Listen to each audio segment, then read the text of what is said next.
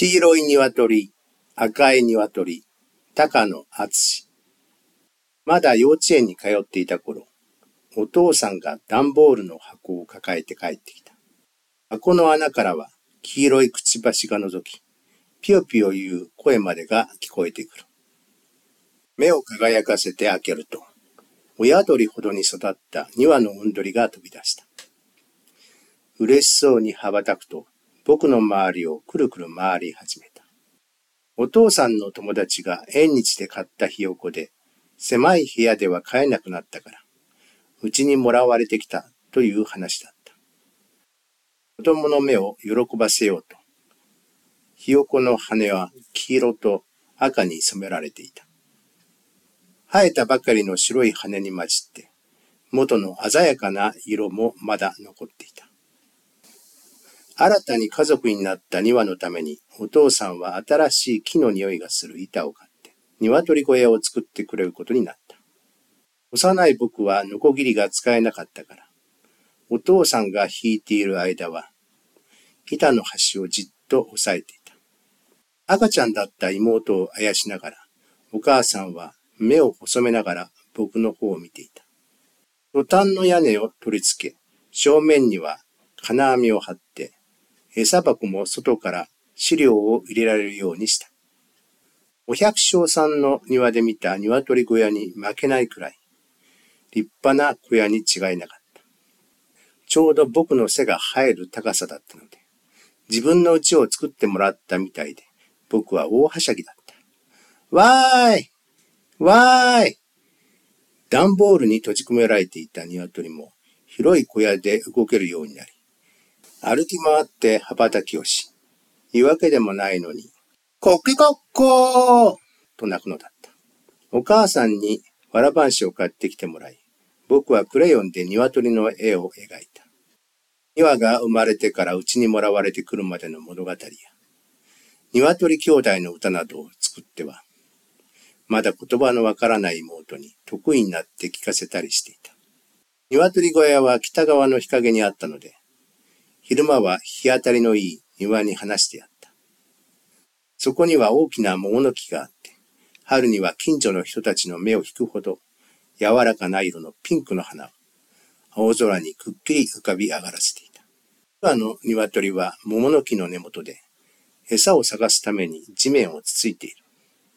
おとなしく並んでいることもあったが、たまたま一羽が地面から這い出してきたミミズを見つけると、黒目の部分を小さくして、引っ張り合いを始めるのだった。ねえ、もっと仲良くしなきゃダメだよ。僕は毎日、昼過ぎに幼稚園から戻るのが待ちきれなかった。若い女の先生や、他の園児たちと歩きながら、心は一足先に家に駆け戻ってしまっていた。やっと小さな門の前にたどり着くと、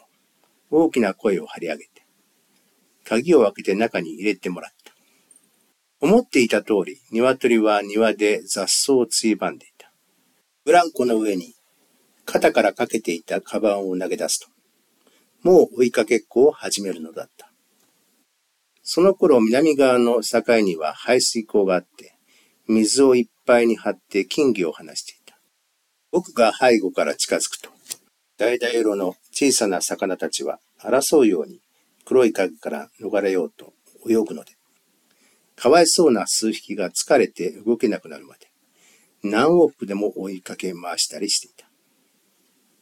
金魚たちをいじめている気はしなかった。犬とかけっこしているくらいにしか考えなかった。お父さんは顎に指先を当てて微笑んでいた。僕はポーズを取る前にスナップショットを収めてしまうのだった。その様子を黄色い鶏はじっと眺めていたらしい。ある日僕が幼稚園から戻ってくると、黄色い鶏が飛び出してきた。赤い鶏は無関心らしく、庭木の根元をほじくり返しては、出てきたミミズと格闘している。おい、僕をお迎えに来てくれたのかい？と呼びかけて通り過ぎたとき、僕はふくらはぎに鋭い痛みを覚えて飛び上がった。どうやら黄色い鶏は僕をよそ者と思って番犬の役を買って出たか、いじめられた金魚を見て、義憤に駆られたらしいのだ。やめろよ。僕はお前のご主人様だぞ。逃げ回る僕を見た鶏の方は、いじめの面白さを知ったらしく、それからは小さな門の前に僕が立つと、待ってましたとばかりに、羽をばたつかせて寄ってきては、黄色く尖ったくちばしで、桃といい、ふくらはぎといい、嫌というほどつつき回すのだった。僕はいじめられる側の辛さというものを初めて知った。と同時に、いじめられるままになるのは、相手の思うツボにはまるだけだ、ということにも気づかされた。そこで逃げ回りながらも、口だけは強がりを言ってのけた。お前、そんなに僕をついてると、しまいには焼き鳥にして食べちゃうからな。鶏に人の言葉が通じるかどうか、僕は知らん。ただし、それを口にした時のこちらの怒りは、はっきり伝わっていた気がする。僕は黄色い鶏と仲直りすることなど考えず、いきなり殺してしまおうと思ったのだから。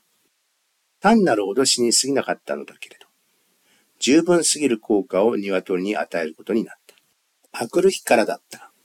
僕が幼稚園から戻ってきても、出迎えてくれる鳥の姿がなくなったの。黄色い鶏は、日に日に気弱となって、つつこうとしないばかりか、こちらの姿を見かけると、逃げ回るというありさまだった。僕は仕返しをしてやるつもりで、面白がって追い回し続けた。棒など使って小突きこそしなかったが、僕が足に受けた痛みの数倍は苦しめてやろうと思ったのだ。旗で見ていた赤い鶏までが、いじめの面白さに取り憑かれてしまった。多少かわいそうになって僕が追い回すのをやめてからも、赤い鶏は黄色い兄弟をくちばしでしつこく攻め立てた。オス同士の縄張り争いのようだった。狙われたのは一番の急所であるお尻だった。羽や硬い骨に守られることなく、肉がむき出しになっている部分で、ちょっとつつかれるだけで鮮血が吹き出してくるのだ。血のしぶきを目にすると、赤い鶏の神経はますます高ぶっていった。黄色いくせに、お前の体にも赤い血が流れていたんだな。そう嘲笑うかのように、赤い鶏は治りかけた兄弟の傷をさらにつつき回すのだった。しまいには見ていられなくなり、いじめが始まるとやめさせていたが、僕が目を離した隙に、また追いかけ始めてしまうのだった。気がついて外に駆け出すと、黄色い鶏は血まみれのまま、庭の芝生の上に横たわっていた。まだ生きてはいたけれど、荒い息をするように胸を大きく膨らませ、小さくつばらな目は、黒い瞳がごま粒みたいに止まっていた。赤い鶏はまだやり足りないのか、黄色い羽をくちばしで引き抜こうとして、僕の叫びを聞いたのだろう。お父さんが物置から棍棒を取り出して、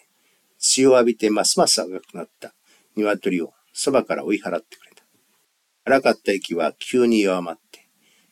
一二度大きく息をすると、ピクリとも動かなくなってしまった。お母さんがボロ布で傷口を拭いてくれたので、僕はまだ温かみのある死んだ体を抱き上げた。魂の抜けていった分、鶏は軽くなったような気がした。涙が込み上げてくると、あたり構わず大声で泣き出した。黄色い鶏が生きる勇気を失って、これほどあっけなく死んでいったのも、すべて自分のせいであったように感じた。冷たくなった鶏の体は、その日の暮れる前に、いつも庭が遊んでいた桃の木の下に埋められた。それから赤い鶏はどうなったか、だってあいつのことは目にするのも嫌だ。と僕が言い張ったせいで。近所の米屋にもらわれていった。それについて詳しいことはお父さんもお母さんも教えてくれなかった。おそらく連れて行かれた日のうちに首を絞められ、万能おかずにされてしまったことだろう。